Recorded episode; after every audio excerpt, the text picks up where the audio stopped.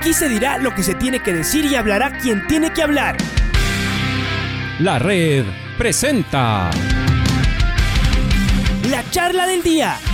A llevar una trayectoria que todo el mundo conoce, Carlos el Demoledor. Que la comunidad sepa de lo grande que fue Luis Chocho San Martín. Este año nuevamente jugar Copa Libertadores, nos ilusiona mucho. La Red. Los protagonistas lo dicen todo junto a los periodistas de La Red. La camiseta más linda que me pude haber puesto en mi vida, ¿no? La camiseta de la selección. Los grandes clubes no priorizan competiciones, las disputan. En este año dos mil veintiuno, la selección se juega prácticamente su futuro. En donde estés y a la hora que tú quieras. ¡Bienvenidos! Lo tenemos como invitado y le queremos agradecer por... por darnos estos minutos, al presidente de la Federación Ecuatoriana de Fútbol, al señor eh, Francisco Egas, que otra vez, más allá de que están haciendo varias cosas, por supuesto, han estado trabajando, trabajan las, las divisiones menores con todos y estos problemas que, que tenemos eh, al respecto del, del COVID, pero hay cosas que hacer y hay que, y hay que seguir.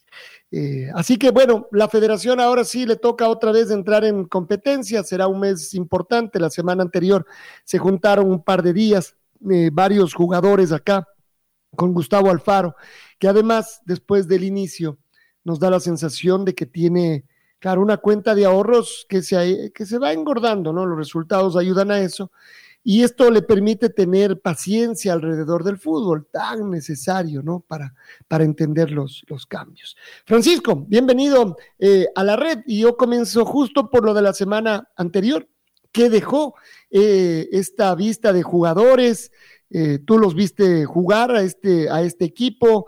De, quedarán ahí varios jugadores, ya veremos cómo llegamos hasta la convocatoria y sabremos qué porcentaje quedarán, si será muy alto, si será chico, pero se movieron y estuvieron eh, ahí. ¿Qué deja esta primera convocatoria de la selección de cara a los próximos partidos de eliminatorias mundialistas? Bienvenido a La Red.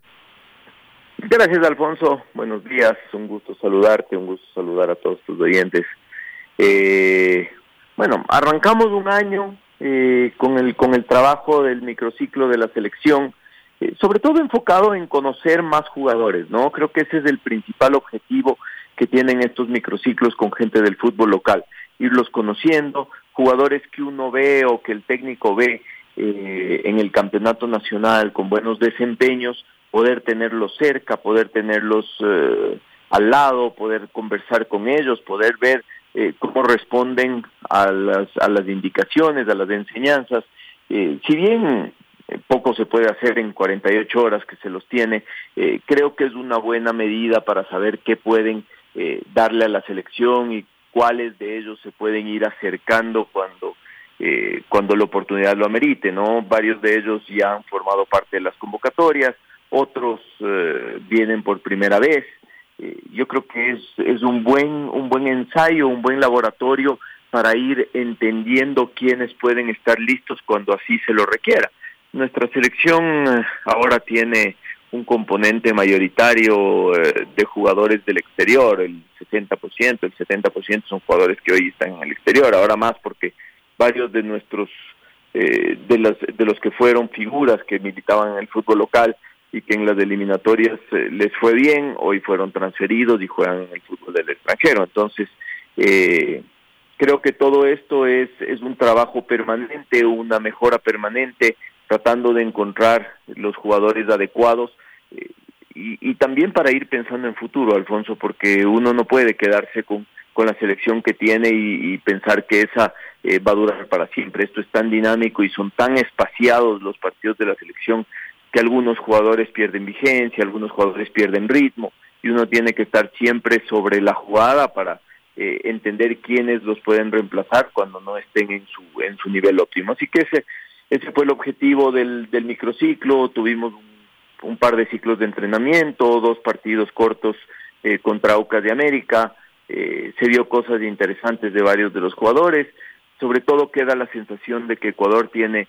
Eh, bastantes jugadores, tiene mucho futuro, eh, tiene reemplazo para sus seleccionados, eh, pero sin duda eso eh, hay que trabajarlo y mucho.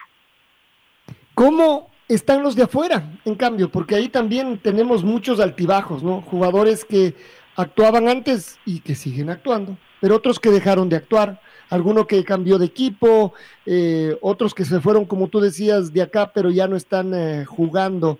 ¿Qué opinan ustedes y en estas reuniones con el cuerpo técnico eh, de esa actualidad, ya pensando en, eh, en nuestros partidos de este marzo? Bueno, eh, no deja de ser preocupación, ¿no? Siempre estos cambios que se dan eh, en cada mercado de pases eh, afectan un poco eh, la continuidad de los jugadores. Eh, son pocos los jugadores que cambian de equipo y arrancan inmediatamente a seguir jugando como titulares y, y, y como figuras, eh, más en, en, en fútbol tan competitivo como es el europeo, por ejemplo. Ha habido algunos jugadores que han perdido un poquito de ritmo, eh, no deja de... Sin embargo, entendemos que son eh, profesionales y que están al más alto nivel de entrenamiento y que están listos eh, y apostamos a que la selección y, y, y las ansias y las ganas que tienen todos de estar en la selección en estos momentos sea un aliciente adicional para que ellos eh, estén motivados y en buen nivel. Son dos, tres, cuatro jugadores que, eh, que han cambiado de equipo y por ende les ha costado volver a, a arrancar. Eh, alguno que se lesionó, como Ángelo, Eh, que lamentablemente empezó jugando y después tuvo una lesión y ahora ha perdido un poquito de ritmo, eh, más que han perdido vigencia en sus equipos, pero eh, tú sabes que en Europa sobre todo estos, estos jugadores eh, y estos equipos tienen un par de planteles, tienen mucha competencia, después empiezan las copas eh, y ellos van a estar, entonces eh, nosotros por ese lado apostamos sobre todo al, al profesionalismo de nuestros jugadores y a saber que ellos están eh, muy motivados de venir a la selección, eh, pero por eso también es importante lo que decíamos, ¿no? Eh, conocer de cerca a los jugadores que tienen buen rendimiento en el medio local y que y que hoy están eh, en, en la plataforma de lanzamiento, si se quiere, ¿no? Si es que si es que son necesarios. Eh, bueno, ¿y cómo van estos planes, estos eh, en los que vienen trabajando, en los que vienes trabajando, estos que se habían esbozado cuando eh, te hiciste cargo de la Federación Ecuatoriana eh, de Fútbol? Estos que no se ven, estos que hablan de medianos y de largos plazos, los que no tienen que ver realmente con el partido del próximo domingo, sino ojalá con los partidos de después de dos, de tres, de cuatro años. ¿Cómo está esa, esa organización dentro de la Federación Ecuatoriana? Bueno, venimos trabajando mucho. Ustedes son testigos de todo el trabajo del...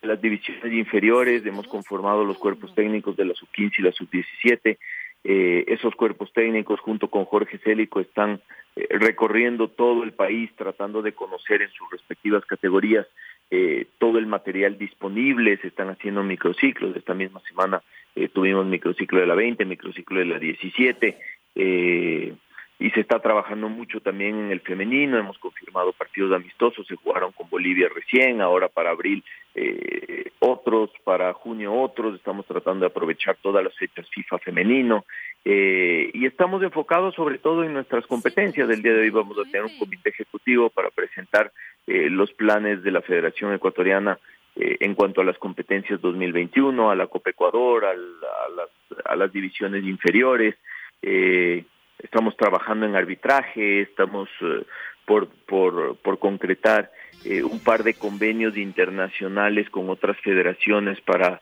eh, colaboración en materia de arbitraje, en materia de capacitación del, de instructores de árbitros, de árbitros, eh, con, eh, pensando en una futura implementación del V A R también, que es algo que tuvimos que postergar el año pasado por, por el tema de la pandemia, y esperemos que este año no.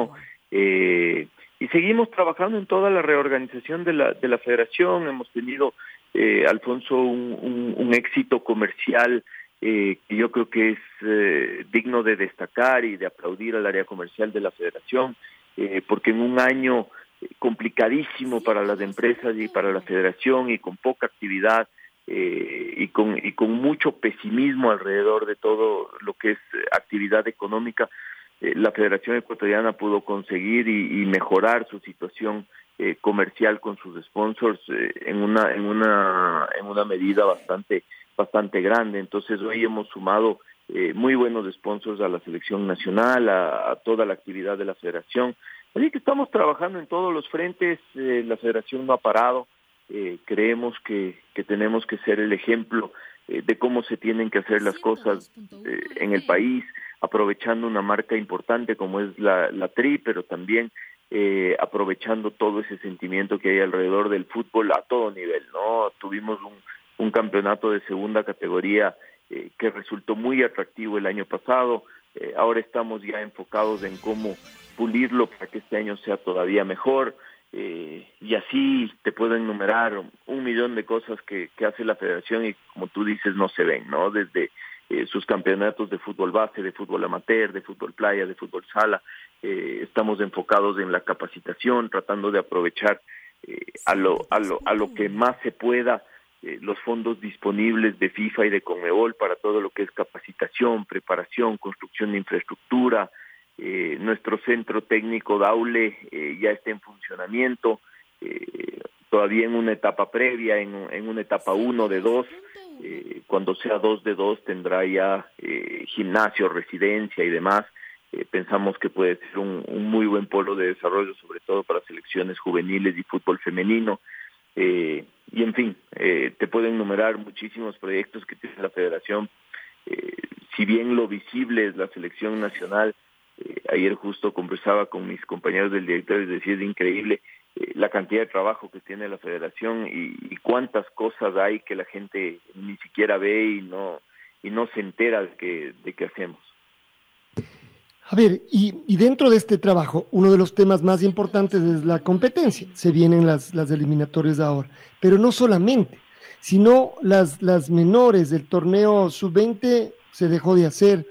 Eh, a ver, ¿qué va a pasar con los con los torneos? Eh, leíamos que hay dudas en Colombia, al menos del tema de la Copa América, si es que eh, los estadios no pueden albergar público y además supongo que tiene que ser en un porcentaje adecuado, no decir un porcentaje chico porque, porque no alcanzaría por el tema económico. ¿Qué hay de los torneos internacionales? Eh, ahora que comienza marzo, ¿hay alguna fecha concreta? ¿Hay algo que esté en duda y que se esté discutiendo en la en la Conmebol, Francisco? Bueno, eh, a ver, Alfonso, Conmebol ha sido quizás la única confederación en el mundo eh, que ha ido para adelante con todos sus torneos o ha tratado de ir para adelante con todos sus torneos eh, o los más importantes y y en, en la mayoría de ocasiones sin cambiar formatos y tratando de hacer lo posible porque se cumplan y por cumplir con los compromisos comerciales que tiene. Eh, fue una decisión FIFA la cancelación de los mundiales de las dos categorías de este año, diecisiete y veinte, eh, y eso hizo que los sudamericanos de Conmebol eh, pierdan ese ese esa esa razón de ser, que es clasificar a los mundiales de las categorías. Por eso se, se decidió postergarlos para la segunda parte del año, cuando entendemos que la situación sanitaria va a ser eh, un poco mejor y va a ser mucho más fácil realizarlos, pero se van a realizar. Eh, la Copa América no está en duda, eh, estaba sí en duda la participación de los dos países invitados, que estaban con dudas de de poder trasladarse y venir y alojarse y etcétera, etcétera, pero los diez países sudamericanos vamos a jugar la Copa América, eso ha quedado ratificado en el en la última reunión del Consejo de Conmebol. Eh, el día jueves tenemos otra reunión, pero entiendo ya eh, eso no se tocará, ya la, la Copa América Argentina-Colombia eh, está ratificada y la jugaremos a partir del mes de junio. Va a presentar en estos días el, eh, el calendario definitivo de juego y las sedes y demás, a pesar de que eh, habrá pocos cambios con respecto a lo que ya se había sorteado y definido hace en Cartagena. Eh, y con respecto a las eliminatorias, eh, la única preocupación que tenemos los países sudamericanos en este momento es eh, la entrega de los jugadores por parte de los de los clubes europeos, sobre todo, eh, de todo el mundo, pero europeos sobre todo. Se está trabajando con FIFA en lograr acuerdos individuales con los gobiernos de los países europeos para eh, garantizar que, eh, que no haya cuarentenas al regreso de los jugadores, que es lo que más preocupa a los clubes. Eh, ese es un tema que se volverá a discutir mañana en reunión de consejo, porque sí hay eh, preocupación en algunas de las federaciones y de las selecciones de no poder contar con su máximo potencial eh, si es que no vienen los, los jugadores europeos, ¿no? Pero en eso Eh, se decidió luchar y se decidió eh, empezar una una cruzada por eh, por contactar eh, a, a cada uno de los gobiernos, a cada uno de los clubes, y tratar de garantizar que la fecha eliminatoria de marzo cuente con la mayor cantidad eh, de jugadores eh, eh, europeos, entre comillas, no, sudamericanos que juegan en Europa. Eh, luego se está caminando con, con el tema de fútbol femenino, con las fechas FIFA fútbol femenino, se están eh, jugando partidos amistosos y demás. Eh, esperamos que para la segunda parte del año se cumpla con todas las competencias Conmebol en todas las categorías y nuestras selecciones puedan tener eh, esa competencia que es tan necesaria para desarrollarse, porque imaginarás que si es que ya no se dan eh, competencias sub veinte o sub diecisiete este año, son eh, generaciones eh, generaciones enteras de jugadores de selección eh, que van a pasar un par de años sin competencia, y eso no es bueno para el fútbol. Así que como Conmebol estamos empujando por, con todo para que se realicen eh, las competencias, tratando de cumplir con todos los compromisos comerciales que tiene eh, la Confederación eh, y sus competencias, eh, y eso ha sido lo primordial, más que la presencia del público y lo que eso pueda dejar. Sin duda eh, la ausencia De, del mismo ha dejado pérdidas en, en las federaciones, en la misma Conmebol, eh, ha trastocado con todos los planes que teníamos, y eso nos, nos ha forzado a postergar ciertos proyectos a todo nivel, eh, pero lo importante es seguir teniendo nuestra competencia y seguir adelante con nuestra competencia. Afortunadamente eh, creo que este será un año en el que eh, ya con, con la llegada de la vacuna a, a los distintos países y con los planes masivos de vacunación, eh, yo creo que de acá a unos uh, seis meses podremos pensar en retomar ya todo eh, con mucho más normalidad, ¿no? Y, eh, y poco a poco debemos ir pensando también en el regreso del público a los estadios. Eh, yo creo que eh, si bien no ha, ha mejorado la situación sanitaria de la pandemia, sí ha mejorado un poco el entendimiento de cómo se tiene eh, que vivir con ella, y eso hace que podamos pensar en otros eh, o en nuevos proyectos de tener algo eh, de aforo de público en los estadios eh, y de cómo manejarlo y de cómo eh, hacerlo responsablemente para que sea eh, muy muy eh, seguro ir a uno a uno de estos estadios. Eh, con, eh, con pretexto de lo que me preguntabas de la Copa América, ¿no? Entonces, yo creo que esos, esos van a ser proyectos que van a ir avanzando en los próximos meses, y que pronto esperemos también ya poder eh, anunciar que el público pueda volver a los estadios eh, en Sudamérica poco a poco, y como digo, con todas las medidas para que sea muy seguro hacerlo. Hola Francisco, qué gusto saludarle. Luis Quiroz se refiere a usted. Francisco, es mucha la presión de los clubes, más que los gobernantes de, de, de países europeos, sino de los clubes más fuertes, que no quieren prestar a sus jugadores por este tema que usted lo explicó de la pandemia. Es una presión fuerte hacia la FIFA, y porque acá ya han habido comentarios de técnicos como el de Perú, eh, Gareca, ha habido comentario como Reinaldo Rueda, que si es que no van a tener a sus jugadores que están en el fútbol europeo, muy difícil se debe jugar esta fecha, esta fecha de eliminatorias. ¿Está en la presión de los clubes europeos hacia la FIFA, Francisco? Sí, yo creo que es fuerte. A ver, la presión, eh, siempre ha habido este, este tema de los clubes versus el fútbol internacional, ¿no? Y es comprensible hasta cierto punto. Los clubes son quienes pagan por los jugadores, quienes mantienen a los jugadores, eh, y finalmente quienes tienen que Que, que hacerse cargo cuando hay una, una, una enfermedad, cuando hay una lesión, etcétera, etcétera. Pero no hay que, que dejar de lado lo que es el fútbol internacional y el fútbol de selecciones. Es lo que mantiene eh, vivas a las federaciones y lo que mantiene viva en definitiva la FIFA, ¿no? Eh, las fases previas y su torneo mundial es eh, lo que, lo que hace que la FIFA pueda eh, vivir, y no solo vivir, sino además Eh, hacer todo lo que hace por el desarrollo del fútbol mundial.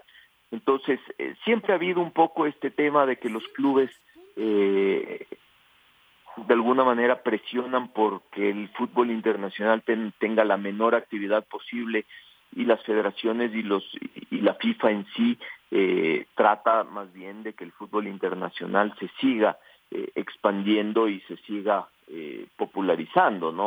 Eh, Y en este sentido, creo que la pandemia de alguna manera ha venido a agravar quizás esa distancia.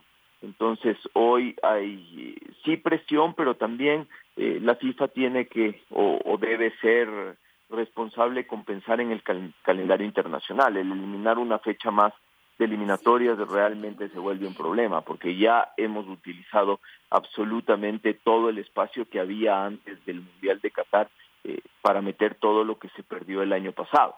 Eh, y eso hace que hoy ya no hayan fechas FIFA disponibles para jugar más de eliminatorias, que sea muy difícil el inventar una nueva fecha FIFA, que sea muy difícil el alargar las fechas, las fechas FIFA para que se puedan jugar más partidos, etcétera, etcétera. Entonces yo tengo plena confianza en que eh, ojalá FIFA en estos días eh, haya logrado hacer un trabajo eh, muy minucioso, muy, muy eficiente en cuanto a Eh, garantizar que la mayoría, o si, por no decir todos los jugadores eh, que están en, en, en los otros continentes puedan estar en, eh, en las selecciones para la fecha FIFA de marzo y esta en efecto se juegue.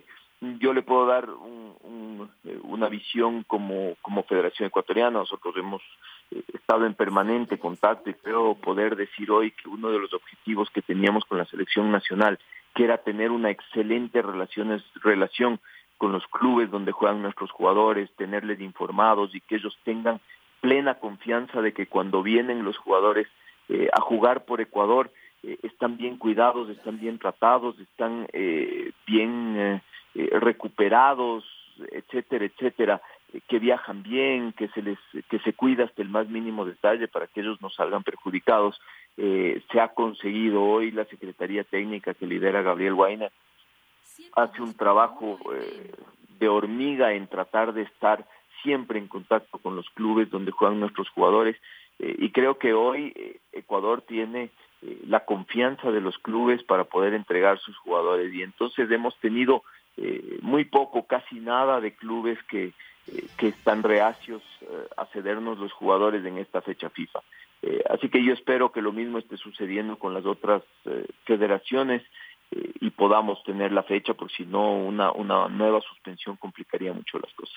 Sin, eh, sin tratar de ser egoístas, eh, Francisco, con esta pregunta, pero me parece que nosotros seríamos los menos afectados. Digo, nosotros, Ecuador, tal vez creo que tenemos tres o cuatro jugadores en Europa que, como usted dice, hablando con los clubes se podría llegar a un entendimiento, pero claro, hay otras selecciones que sí se verían más afectadas, la argentina, la brasileña, la colombiana, eh, no sé si la peruana también, pero se verían afectados. Entonces, sí es difícil y también los tiempos. Recordemos que el otro año, después de la pandemia, se perdió casi cinco o seis meses y ponerlos a esto para las eliminatorias es muy complicado. ¿Esto lo deciden mañana o mañana solamente será otro comité ejecutivo, saber cómo están las negociaciones o ya se toma una decisión mañana, Francisco? Sí, a ver, Luis, yo creo que pensar en que esto puede ser una ventaja deportiva para tal o cual selección es de equivocarse, ¿no? Es de equivocar Eh, realmente el espíritu de lo que es una eliminatoria y de lo que y de lo que debe ser una eliminatoria. Eh, quien quiera clasificar a Qatar debe hacerlo eh, por mérito propio, eh, compitiendo contra los mejores de cada uno de los países y los mejores del mundo que juegan en este continente.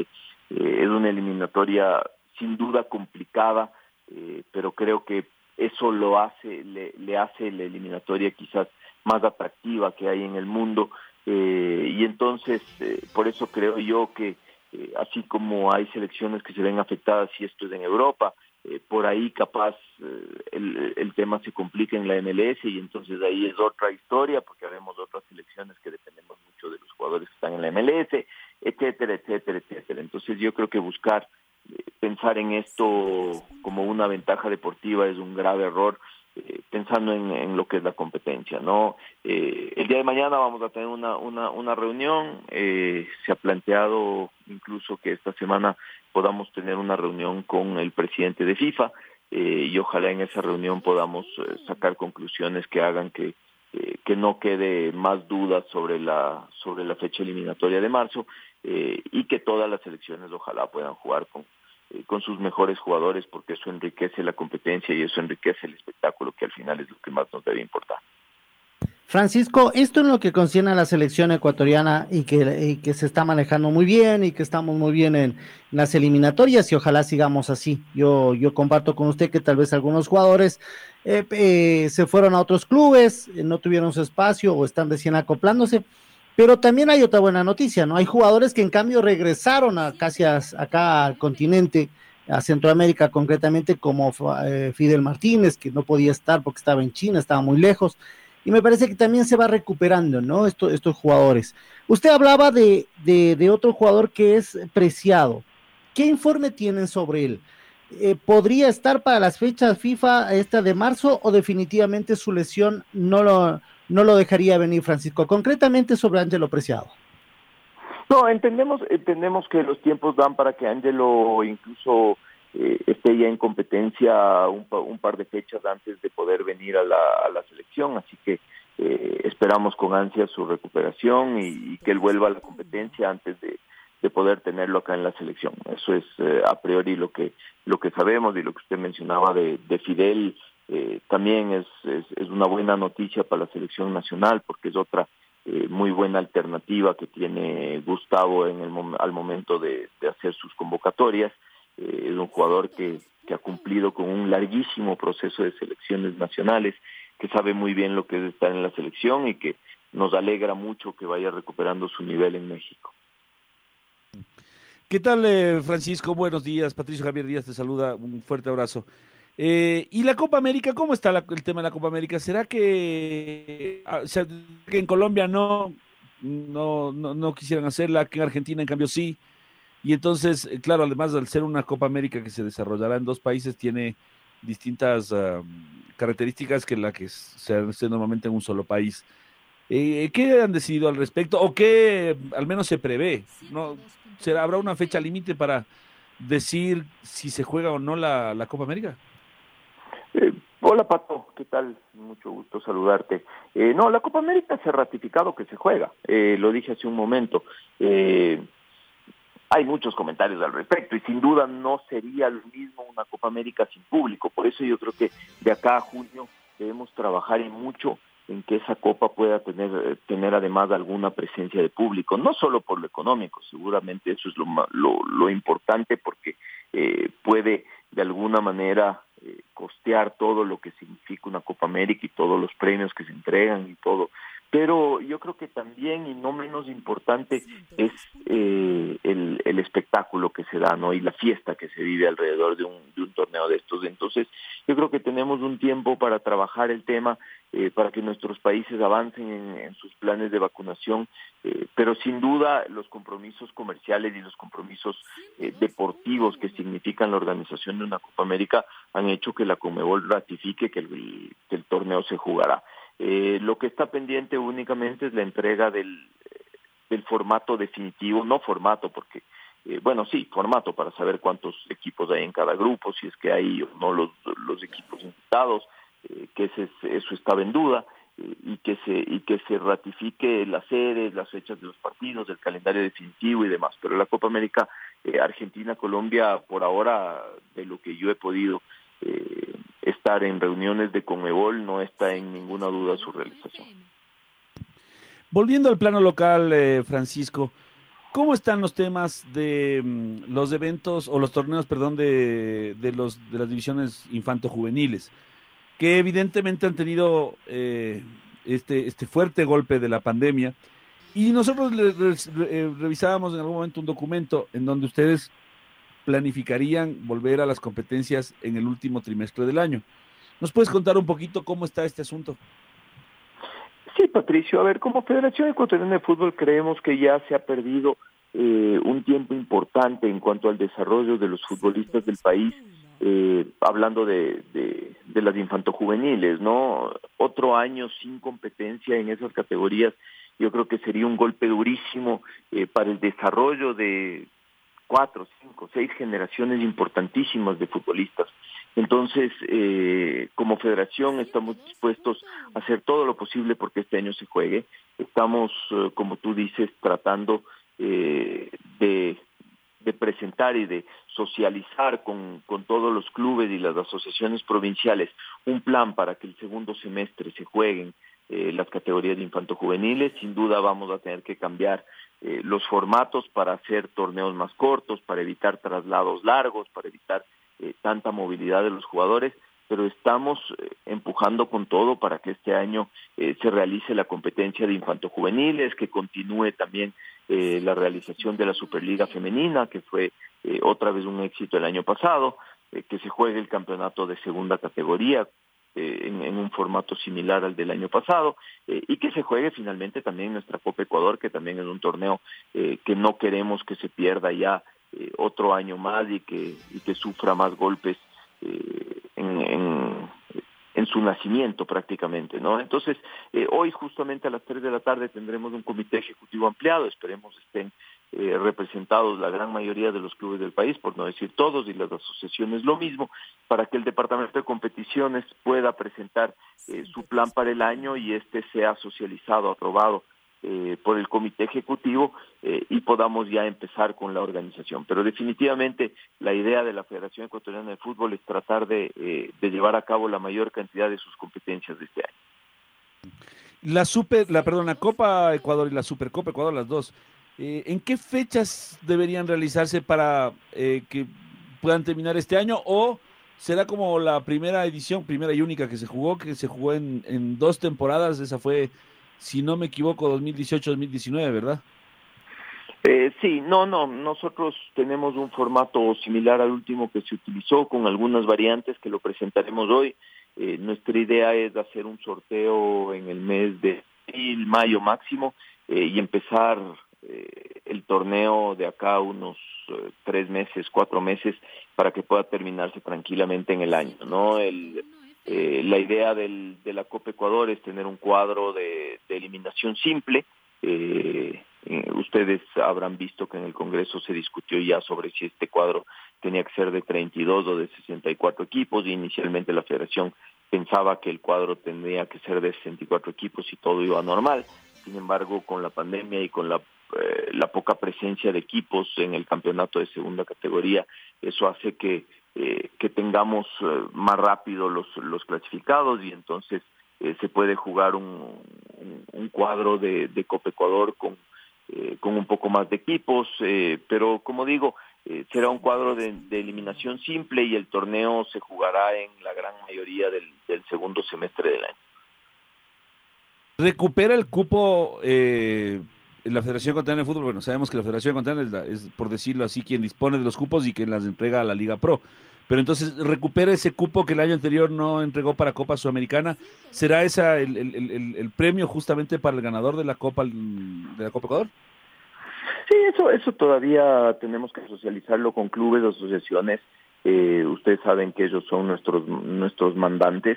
Eh, pero la federación es la administradora de todo lo que son cupos internacionales, ¿no? Y, y tenemos que pensar en lo mejor eh, para la Liga Pro, pero también lo mejor para los torneos eh, que, que, que se están jugando. Eh, así que eso eh, lo conversaremos oportunamente con los clubes, lo conversaremos oportunamente también con, eh, con la gente de Liga Pro para que la Copa Ecuador pueda tener eh, también una motivación adicional en, en alguna presencia internacional. ¿Y la Supercopa? Eh, que sufrió un, un tropiezo, digamos, al inicio de este año. ¿Qué han pensado para, para ponerle en vigencia este año? A ver, nosotros pensamos eh, jugar ese torneo en la para de Copa América, eh, en un forme, formato similar al que habíamos anunciado inicialmente. Eh, lo que queremos es tratar de, de instituir ya un, un torneo eh, que se juegue año a año con los mejores de los diferentes torneos del año.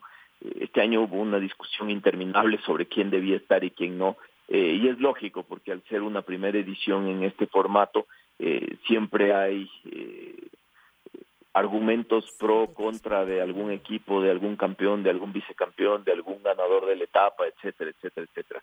Pero lo que le importa a la federación es tratar de organizar un torneo eh, que eh, de alguna manera eh, llame la atención, que tenga Eh, mucha popularidad, que sea un torneo corto pero intenso, eh, así que estamos trabajando ya en anunciar lo que va a ser la Supercopa a mediados de año eh, y, y posteriormente además ya presentar un marco para todos los años para que eh, ya se sepa exactamente cómo se va a jugar y quiénes lo van a jugar año a año, ¿no?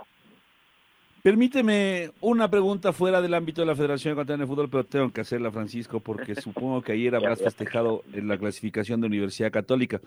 Una Católica que está cosechando el triunf- eh, triunfos y, y, y digamos que ha cambiado la historia, Eh, una historia que, que era diferente hace, digámoslo así, veinte años, y que tú fuiste protagonista para que, para que vaya cambiando. Después, cada año fue como eh, mutando un poquito el, el proyecto, hasta que finalmente llegamos a ese famoso dos mil once, donde se eh, utilizaron a los equipos, al, al equipo más bien que había sido campeón de la reserva el dos mil diez, con Jorge Célico, y arranca eh, esta última década muy exitosa de Católica, volviendo a la A, volviendo a torneos internacionales, y ahora volviendo a Copa Libertadores. Sé que, evidentemente, tus funciones como directivo de la Federación, como presidente de la Federación Ecuatoriana de Fútbol, te tendrán muy alejados de el, mano, el, el, el, el, el día a día de la Católica, pero evidentemente tu corazón está ahí. Sí quiero preguntarte, ¿cómo viviste esta clasificación del Trencito Azul a la segunda ronda de Copa Libertadores?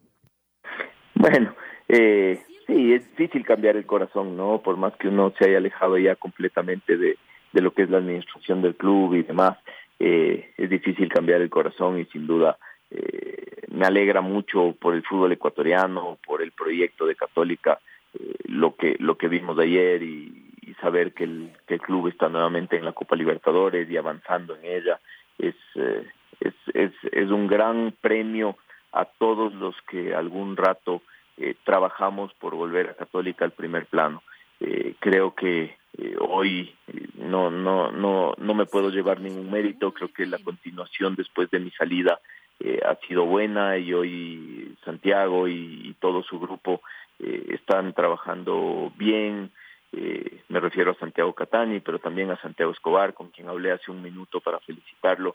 Eh, palabras muy sentidas de, de parte y parte, pues un hombre que yo quiero mucho eh, y que siento mucho por lo que está pasando, y que creo que hoy eh, enfrenta una recuperación, además eh, con un eh, con un con una motivación adicional, que es ver a su club eh, cómo lo está viendo, ¿no? Y cómo lo está dirigiendo. Eh, así que sí, me da mucho mucha nostalgia y mucho sentimiento del ver a Católica donde está, porque sin duda Eh, soñamos mucho con eso, trabajamos mucho por, por, por tenerla ahí, y creo que hoy Católica se ha instalado como uno de los buenos clubes del fútbol ecuatoriano. Es uno de los cuatro, cinco, seis clubes más importantes del fútbol ecuatoriano. Quizás habrá quien nos discuta eso, porque dice que van muy pocos hinchas al, eh, al estadio, eh, pero hoy que no va nadie al estadio, Católica sigue haciendo historia, eh, sigue dejando el, el nombre del fútbol ecuatoriano en alto, así que Eh, es importante el, el haber conseguido eh, recuperar a uno de los de los clubes importantes eh, de la historia del fútbol ecuatoriano, y ojalá así podamos seguir haciendo con otros clubes que han que han caído en, en horas negras, eh, pero que son importantísimos para el fútbol ecuatoriano y que necesitan regresar. Yo tengo un par de preguntas, seguramente son un poco estos temas administrativos, deportivos, un poco más complejos. ¿Qué pasa con el Olmedo? ¿Cuánta injerencia tiene en el, en el tema de la directiva del Olmedo la Federación Ecuatoriana, o cuánta responsabilidad? ¿A quién le toca dirimir esto de cuál es eh, la directiva que debe continuar al frente del equipo del Chimborazo? A ver, Alfonso, eh, en esto quiero ser muy claro. La Federación Ecuatoriana de Fútbol no es la administradora de los de, de los estatutos de los clubes. Los estatutos de los clubes se registran, eh, las elecciones de los clubes se registran, los directorios se registran ante la Secretaría del Deporte. ¿Qué quiere decir esto? Que cualquier cuestionamiento a un proceso eleccionario, a una reelección, etcétera, etcétera, cualquier impugnación eh, se la debe hacer ante la Secretaría del Deporte.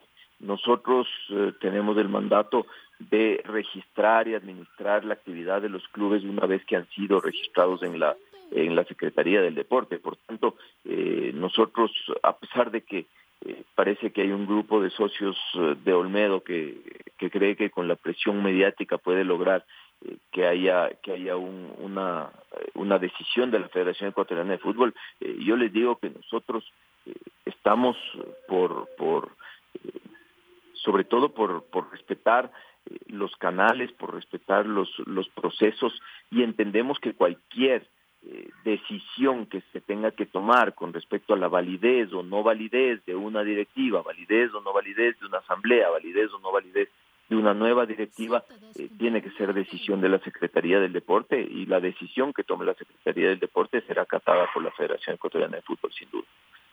De acuerdo. Y, y yo quiero saber también, ¿dónde todavía tiene injerencia la Federación en cuanto a la sanción a los clubes, sobre todo por estos temas económicos? Hay cosas que no, no llego a tener claro, es decir, ahora la Liga Pro es la que les permite no inscribir jugadores, por ejemplo, pero la Federación termina siendo parte también de las sanciones en la comisión disciplinaria. ¿Hasta dónde llegan ustedes? ¿Dónde es ya solo potestad de la Liga Pro, Francisco?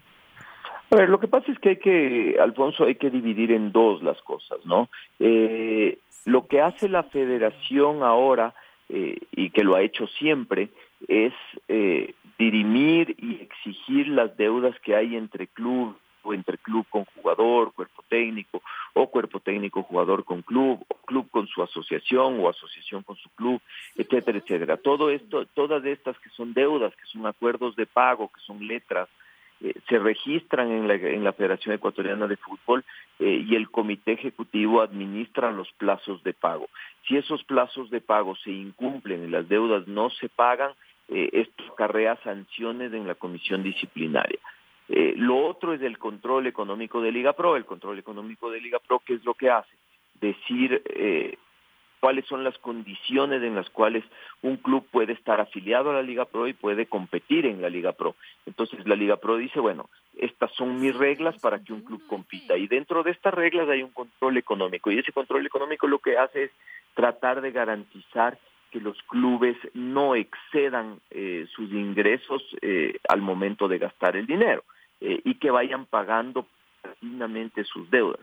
Eh, si bien la pandemia no nos ha permitido Eh, ser absolutamente estrictos con las cosas, o no le ha permitido a la Liga Pro ser absolutamente estricta, entendemos que hoy eh, las decisiones eh, que han afectado a Nacional, alguna de estas decisiones que afectó en las primeras fechas a Olmedo, eh, son derivadas de este control que hace Liga Pro para tratar de garantizar eh, que los clubes no sigan endeudándose cada vez más, al menos eso, ¿no? A pesar de que Eh, la idea del, del control es que eh, los clubes vayan cada vez saliendo de sus huecos, eh, de los huecos. Todo esto eh, evidentemente complicado por unos derechos de televisión que, que no se están pagando a tiempo, por sponsors que se han ido, eh, por sponsors que, que tampoco están cumpliendo con, con los acuerdos comerciales, etcétera, etcétera, eh, cosa que hoy tiene muy complicado al fútbol ecuatoriano y que estamos eh, viendo semana a semana los efectos, ¿no? Pero bueno.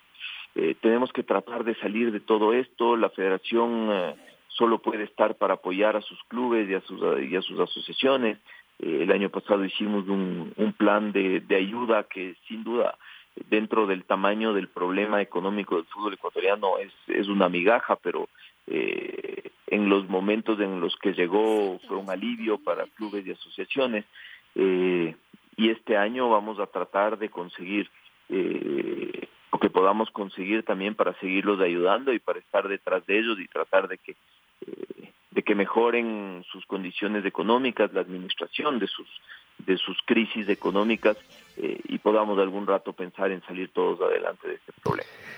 Y, y algo más que, que en cambio tiene que ver con la selección ecuatoriana, la convocatoria de los jugadores, esta discusión eterna que tenemos, además como que nos, nos olvidamos rápidamente, un, un, un sector de la gente se olvida rápidamente que esta debería ser una selección efectivamente de, de todos y que eh, no nos vamos a poder poner de acuerdo en el cien por ciento de los, de los jugadores. ¿Crees que afecten algo a, a Gustavo Alfaro y lo que él y lo que él piensa, estas discusiones que hay entre hinchas, entre periodistas sobre la conveniencia de convocar a tal o cual jugador eh, o, o alguno que no ha sido convocado y que podría ser convocado? ¿Gustavo Alfaro tiene alguna suerte de lista de eh, jugadores a los que no podría o debería convocar? Eh, el cuerpo técnico de la selección trabaja eh, aisladamente cada vez que arma una convocatoria, Francisco. Sí, yo creo que yo creo que esa es la clave, ¿no? Eh, a ver, para empezar, un cuerpo técnico que tenga condicionantes de a quién puede y a quién no puede convocar, eh, yo creo que es difícil que un técnico serio acepte en esas condiciones. La Federación incluso y, y su presidente han tenido que eh, que dejar de lado temas personales, de afectaciones personales, de las declaraciones de algún jugador, de alguna cosa eh, que se dijo en redes sociales, etcétera, etcétera, etcétera, para permitir al, al cuerpo técnico que tenga total libertad de administrar todo el capital eh, humano que hay en el, en el país eh, y fuera de él, para poder conformar la Selección Ecuatoriana de Fútbol. Eso sí, respetando pues las normas de disciplina y de buena conducta eh, que hemos in, instituido en la en la federación y que se ha autoinstituido el cuerpo técnico también. Eh, eso dicho, yo creo que eh, los hinchas debemos de entender que en el momento en el que hablamos de la selección nacional debemos despojarnos de las camisetas, ¿no? Y es claro eh, que cuando se habla de las hinchadas más populares del país, el jugador de la una no le gusta a la otra y el jugador de la otra no le gusta a la una, ¿no? Y, y dice que es bueno, que es malo, que es lento, que es rápido, que es eh, chiquito, que es grande, etcétera, etcétera. Y siempre habrá un argumento para decir no se puede, sí se puede, no se debe, etcétera, etcétera, etcétera. Pero yo creo que la seriedad del, del cuerpo técnico de la, de la selección ha quedado demostrada. Eh, ellos eh, están en lo suyo.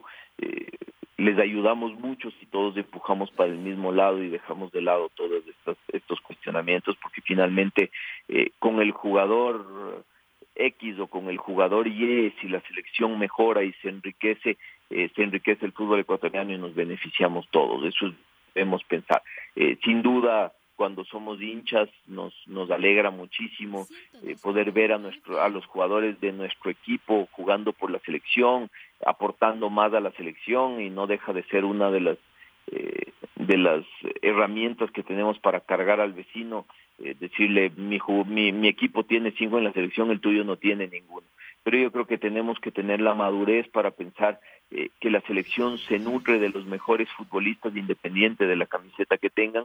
Eh, y creo que por eso Gustavo ha sido eh, muy eh, muy enfático en abstraerse completamente de esas de esas discusiones, en no en ni siquiera estar abierto a escucharlas y en entender que su que su rol es eh, elegir lo mejor que tiene el Ecuador independiente de donde venga eh, para beneficio de eh, del mismo Ecuador a través de su selección. Francisco, con esta última yo termino. Quisiera, la primera rapidita, eh, ya conversó con Carlos Tenorio, el nuevo presidente de la A F E, dijo que va a mantener una reunión con usted, no sé si ya le pidió cita, una audiencia para conversar. La primera y la última, eh, ¿qué opina sobre esto que quiere implementar la Liga Pro y que lo van a tratar en Consejo de Presidentes, tal vez usted viendo desde el otro lado, pero como directivo?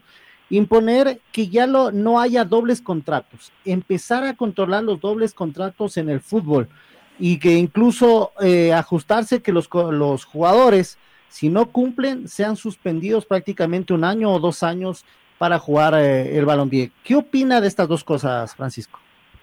Eh, gracias, Luis. A ver, con Carlos todavía no he podido reunirme, sí, sí me ha pedido una reunión y, y, y le he dicho que que sí, que tenemos que reunirnos, espero tenga mucho éxito al frente de la A F E.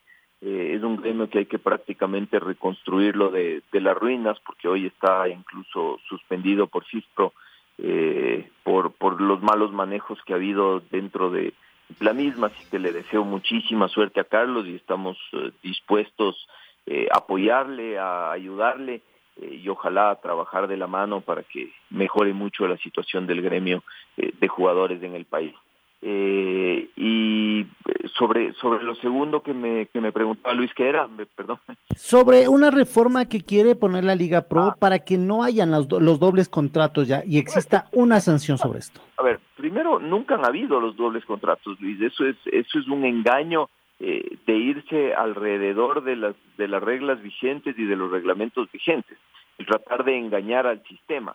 Eh, y creo que ese engaño se debe cortar de raíz, por eso aplaudo la iniciativa de Liga Pro. Creo que eh, si es que los propios dirigentes nos nos imponemos este tipo de, de, de sanciones para quien haga las cosas al margen del reglamento, eh, creo que estamos por buen camino, ¿no? Nos, nos estamos de alguna manera autoeducando.